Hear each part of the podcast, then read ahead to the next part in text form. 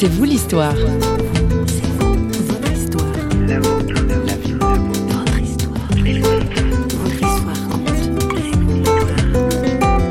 êtes euh, resté juif en fait en étant chrétien. Je ne je me pose même pas la question. Non, mais vous posez la question quand même dans l'un des chapitres juif ou chrétien. Euh, voilà, voilà exactement.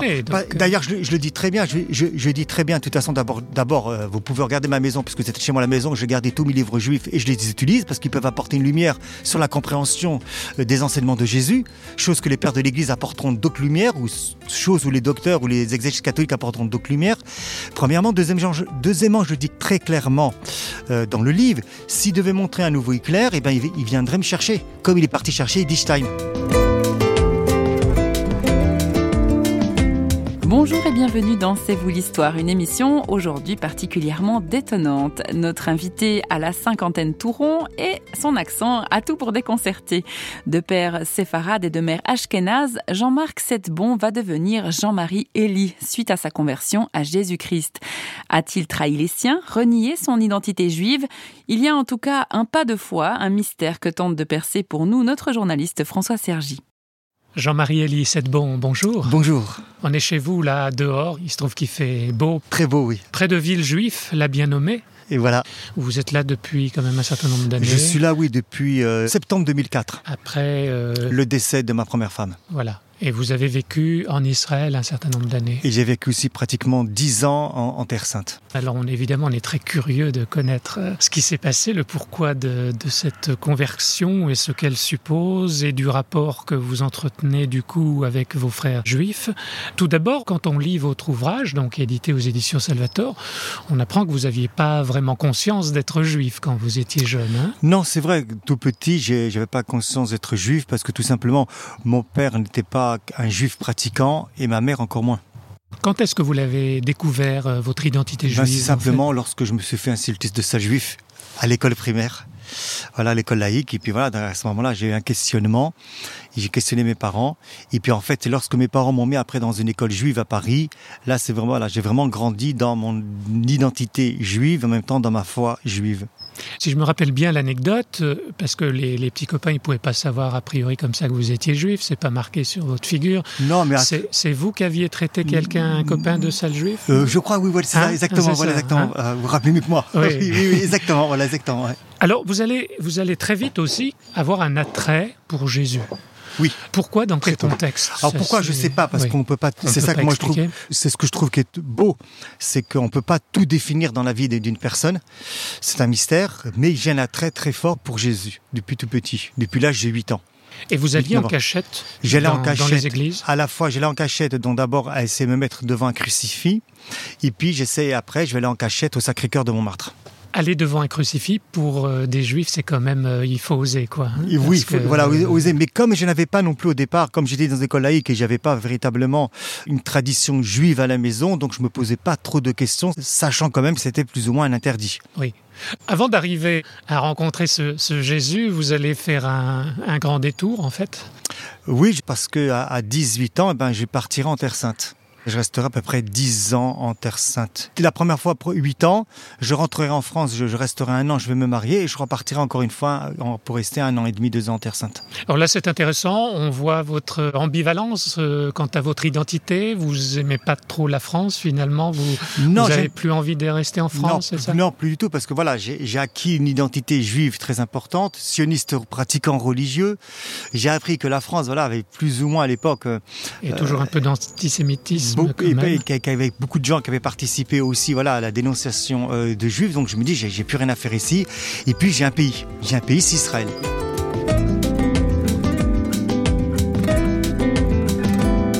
Et vous allez être comblé finalement par le judaïsme. exactement, je vais, être, je vais être nourri par le judaïsme sioniste euh, religieux au départ, et puis après je vais aller un peu plus loin, puisque après je vais aller chez les, chez les ultra-orthodoxes. Comment vous êtes arrivé Chez l'ultra-orthodoxe Oui, oui. Eh bien, tout simplement parce qu'à l'époque, je me trouvais donc chez les juifs sionistes religieux, et puis je, cherchais des endroits, et je connaissais des endroits en Israël où est-ce que je pouvais trouver des gens qui étaient habillés en noir, ce qu'on peut appeler voilà, avec le chapeau noir, la veste sombre et la chemise blanche, parce que pour moi, c'était, je pensais que c'était un itinéraire qui pouvait plus me rapprocher de Dieu. Alors, qu'est-ce qui, qu'est-ce qui nourrit la foi des ultra-orthodoxes? Enfin, votre foi, à ce moment-là? Comment Essentiellement, c'est pas la foi, C'est la grande différence. C'est de la pratique. Exactement. On, le voit bien avec Saint Paul, parce que quand on lit Saint Paul, on comprend Saint Paul et Saul. C'est que c'est la loi, la pratique de la loi. C'est ça qui est important. La pratique de la loi et l'étude de la Torah. Mais il n'y a pas de relation personnelle avec Dieu Il n'y a pas vraiment de relation personnelle vraiment avec Dieu. D'abord parce que le peuple élu a été élu en collectivité. C'est la grande différence entre le christianisme et le judaïsme. D'ailleurs, j'en parle un petit peu. C'est que l'élection du peuple hébreu s'est faite à travers une collectivité, pas à travers des individus. Tandis que l'élection que Dieu a sur chaque chrétien ou chaque personne, c'est une élection particulière, ça, il nous rejoint particulièrement. Donc on n'est pas habitué à parler avec Dieu, voilà, en tête à tête, on va dire, ou de cœur à cœur. C'est plus des prières collectives. Qu'est-ce que ça vous a apporté de positif, cette, euh, ce passage euh, chez les ultra-orthodoxes? D'approfondir l'étude de la Torah et d'être plus en cohérence avec euh, la loi de Moïse. Et pourquoi est-ce que vous allez prendre vos distances après coup? Donc ça va se situer après le, décès de votre mère, je crois, et le retour en France? Je prends le distance avec l'ultra-orthodoxe parce que en fait, euh, j'ai commencé à lire euh, des livres qui ont comme philosophie de la chassidoute. La chassidoute, c'est en fait tout le côté de la théologie mystique juive qui est mis à la portée intellectuelle. Le pendant, si vous voulez, par rapport à ce qui se passe chez les catholiques, ça pourrait correspondre à la fois à une théologie scientifique qu'on peut trouver dans saint Thomas d'Aquin, et mais en même temps une théologie mystique qu'on peut trouver dans saint Jean de la Croix, mhm. parce que chez les Juifs, c'est pas fragmenté. Oui. Voilà. Chassidoute, c'est les acidiques. Voilà, exactement, la, voilà. la sagesse acidique. Exactement. Et donc, c'est comment aborder les Écritures de façon de théologie mystique? Oui. Et alors, pourquoi est-ce que vous avez pris votre distance par rapport à, ah, à ce milieu? Oui. Ah, parce que tout, tout d'un coup, parce que j'ai un appel très fort du Christ. Ah voilà, c'est ça. Oui. En fait, vous le datez très bien dans votre ouvrage. Euh, c'est le 6 août 2007 que vous dites que votre vie bascule. Là, qu'est-ce qui se passe Oui. Eh ben, euh, je suis sur la plage de Trouville avec tous les enfants.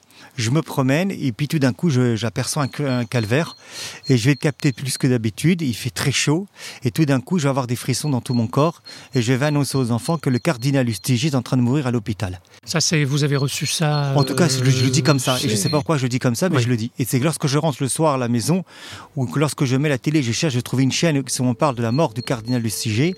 Je tomberai sur la chaîne KTO et là on m'annoncera la mort. Il y aura des émissions sur la mort du cardinal Lustiger puisque lui il est mort le 5 au soir.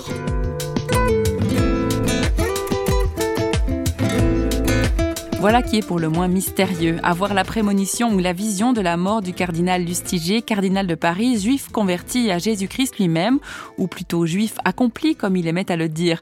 Notre invité Jean-Marie Elisette Bon questionne d'ailleurs cette formule. Nous le retrouvons toujours au micro de François Sergi. Concours de circonstances, miracle. Pour, moi, providence divine. Providence divine, c'était l'élément clé. Parce que même le miracle, c'est une providence divine. Oui.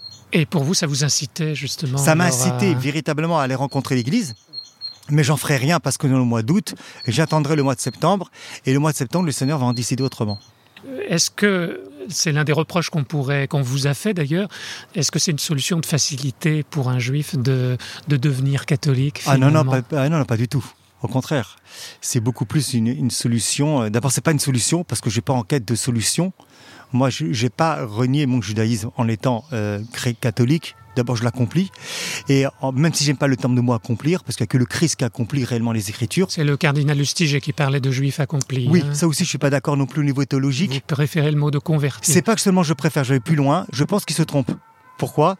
Parce qu'encore une fois, du fait que moi je suis un théologien exégèse biblique et que ça fait cinq ans que je suis en formation dans l'Église catholique en théologie, en philosophie et en exégèse en même temps biblique, que lorsque j'utilise des définitions des mots, je me base sur la théologie ou sur la Bible.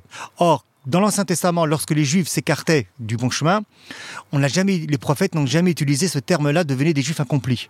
Pas les prophètes. Ils parlaient de Teshuva. Exactement, de la Teshuva. Revenez, revenez, revenez à moi. Voilà, on les lit d'ailleurs même en ce moment à Pâques. Hein. Voilà, revenez, revenez à moi de bon cœur, retournez à moi, convertissez-vous, repentez-vous. Voilà, là, ce sont des termes forts, bibliquement parlant, donc avec une pensée divine théologique. Le Nouveau Testament va reprendre exactement les mêmes termes. Dans Matthieu, Jésus dira, convertissez-vous. Jésus ne dira pas dans Matthieu aux Juifs, devenus des juifs accomplis.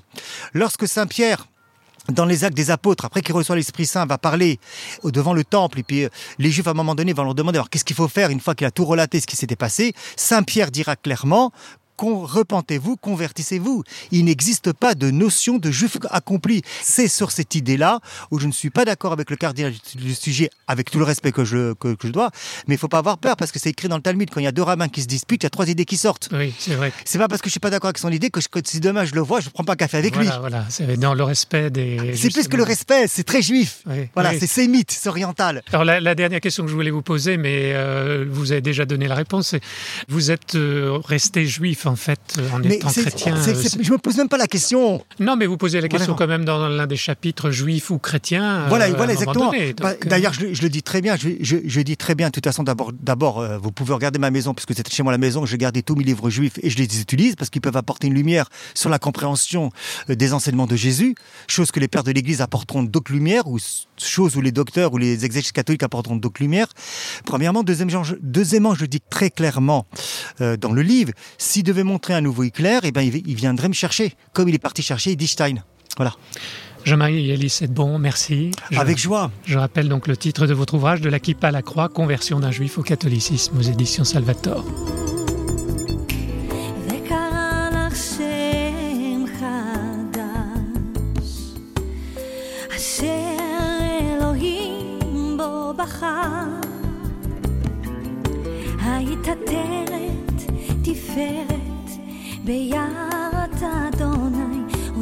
צניף מלוכה בכף אלוהי.